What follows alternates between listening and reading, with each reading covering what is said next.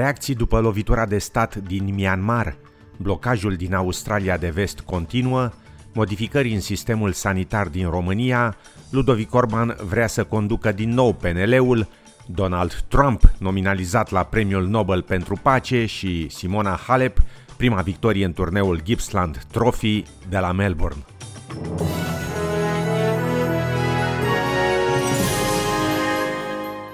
Fosta laureată a Premiului Nobel pentru Pace, Aung San Suu Kyi, consilier de stat și lider al partidului Liga Națională pentru Democrație, a fost reținută ieri de armata din Myanmar, împreună cu alte personalități ale partidului de guvernământ. Armata a înlocuit douăzeci și patru de miniștri și deputați din portofolii cheie și a numit unsprezece înlocuitori, afirmând că va conduce țara în următoarele douăsprezece luni înainte de a organiza noi alegeri. Liderii mondiali continuă să exercite presiune asupra armatei din Myanmar, președintele Statelor Unite, Joe Biden, amenințând că va reintroduce sancțiuni împotriva Myanmarului.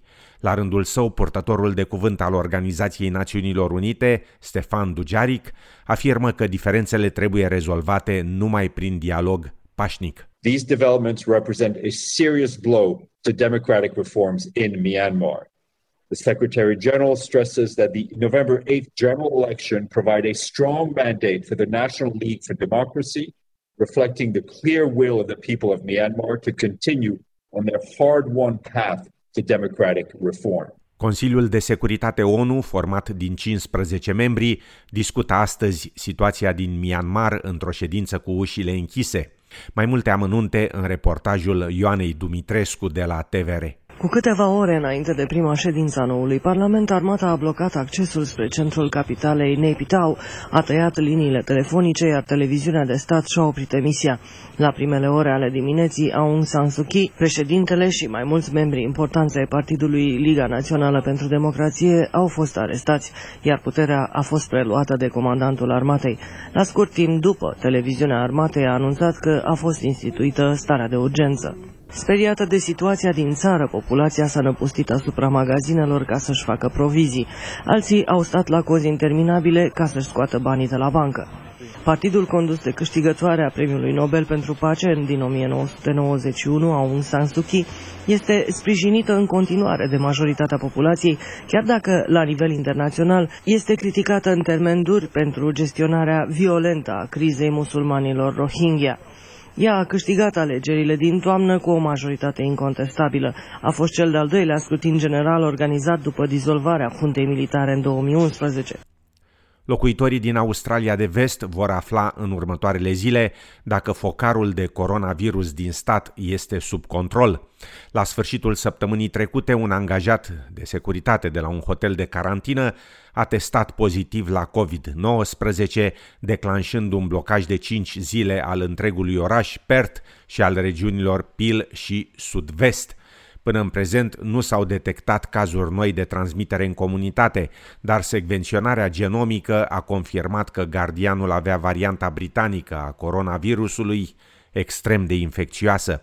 Autoritățile se așteaptă ca majoritatea contactelor sale strânse să fie retestate până mâine și că vor putea oferi informații mai clare dacă blocajul se va încheia la data stabilită. Între timp, Victoria reduce în continuare restricțiile covid nouăsprezece, permițând birourilor să-și mărească capacitatea la șaptezeci și cinci la sută începând de lunea viitoare. Anunțul vine pe măsură ce statul înregistrează a douăzeci și șaptea zi consecutivă, fără cazuri dobândite la nivel local de covid nouăsprezece și doar o nouă infecție detectată în carantina hotelieră.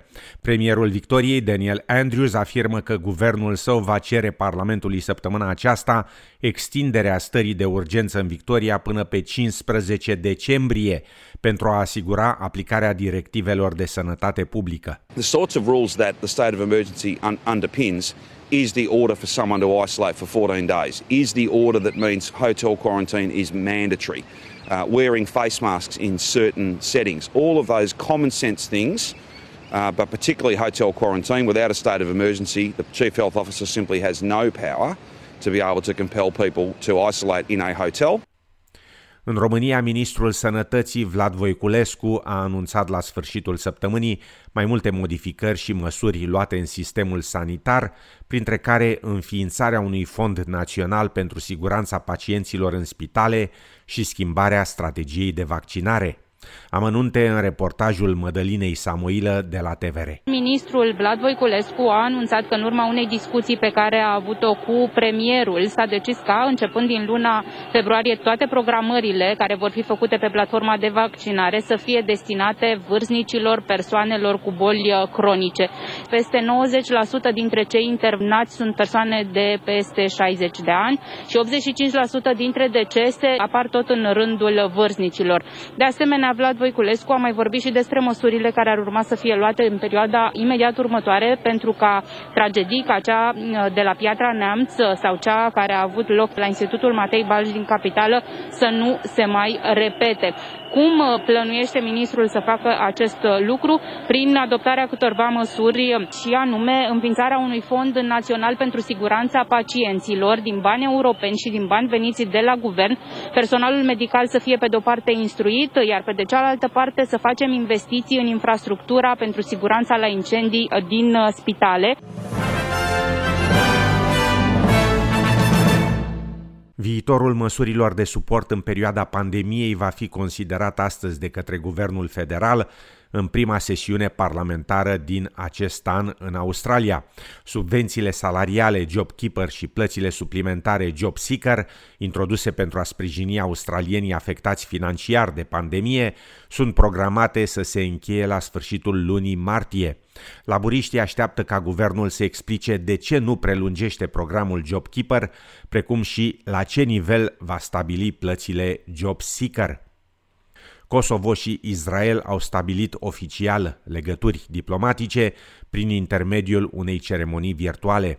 Decizia privind recunoașterea diplomatică reciprocă a fost luată în luna septembrie anul trecut, atunci când primul ministru kosovar Avdulah Hoti și președintele sârb Aleksandar Vučić au convenit să normalizeze legăturile economice în timpul unui summit la Casa Albă în prezența președintelui de atunci al Statelor Unite, Donald Trump.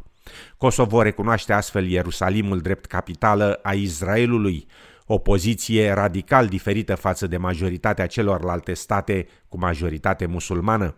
Ministrul de Externe kosovar Meliza Haradinaj Stubla a declarat că țara s-a așteptat mult timp pentru a stabili relații diplomatice cu Israelul. On this important day, we mark a new chapter in the historical bond between our countries, who have witnessed a long and challenging path to existing as a people and to becoming states. Kosovo și-a declarat independența față de Serbia în două mii opt, la aproape un deceniu după o rebeliune a majorității sale etnice albaneze. În România, președintele Partidului Național Liberal P N L, Ludovic Orban, a anunțat ieri că intenționează să candideze pentru un nou mandat la conducerea partidului. Mi-am informat colegii pentru că au fost foarte multe speculații cam această intenție și că voi prezenta această intenție public imediat ce voi propune declanșarea procedurilor de convocare a Congresului, afirma domnul Orban, citat de Ager Press. Congresul Liberalilor se așteaptă să aibă loc la sfârșitul acestui an.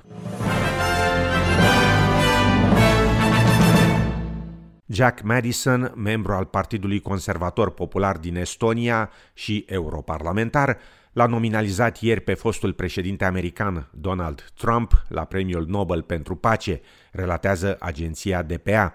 Domnul Madison și-a explicat acțiunea prin faptul că Donald Trump este primul președinte american în treizeci de ani care nu a demarat un război în timp ce era în funcție. De asemenea, sub conducerea sa au fost încheiate mai multe acorduri de pace în Orientul Mijlociu, contribuind la pacea și stabilitatea în regiune, afirma politicianul estonian pe Facebook. Câștigătorul premiului va fi anunțat în luna octombrie. În două mii douăzeci, Premiul Nobel pentru Pace a fost acordat Programului Alimentar Mondial din cadrul Organizației Națiunilor Unite pentru eforturile sale de a preveni folosirea foamei ca armă de război și conflict. Țările cu niveluri mai ridicate de corupție au fost mai puțin capabile să facă față pandemiei covid nouăsprezece, afirmă organizația Transparency International într-un raport privind indicele de percepție a corupției în două mii douăzeci, raport citat de agențiile D P A și E F E. După cum sublinia președintele organizației, Delia Ferreira Rubio, raportul reflectă modul în care experți independenți și din mediul de afaceri percep corupție existentă în cele o sută optzeci de state și teritorii analizate, iar clasamentul este alcătuit prin acordarea de puncte de la zero, adică foarte corupt, la o sută, fără corupție. România, cu un scor de patruzeci și patru de puncte din o sută, se află pe ultimele trei locuri în Uniunea Europeană, alături de Bulgaria și Ungaria. Încheiem cu sport, notând că jucătoarea română de tenis, Simona Halep, numărul doi mondial, a câștigat ieri primul său meci oficial din două mii douăzeci și unu cu scorul de șase la patru, șase la patru în fața rusoaicei Anastasia Potapova în runda a doua a turneului Gippsland Trophy de la Melbourne. De notat că vinerea trecută Halep a învins-o într-un meci demonstrativ pe australianca Ashley Barty, liderul unu mondial. În continuare, Simona Halep o va înfrunta pe câștigătoarea dintre australianca Destiny Ayava și Laura Sigemund din Germania, victorioasă în fața Monicăi Niculescu în două seturi, șapte la cinci, șase la patru. La dublu, Monica Niculescu și Patricia Țig s-au calificat în optimi, unde vor întâlni pe favoritele numărul patru, Andreea Klepac din Slovenia și Elise Mertens din Belgia. La București, mâine înnorat și nouă grade Celsius. În Melbourne, miercuri și joi senin și douăzeci și șase - treizeci și unu de grade, iar vineri, posibilă furtună și douăzeci și șapte de grade Celsius. În Sydney, miercuri și joi înnorat și douăzeci și cinci - douăzeci și opt de grade, iar vineri, senin și douăzeci și opt de grade Celsius. La cursul valutar de astăzi, un dolar australian valorează trei virgulă zero opt lei.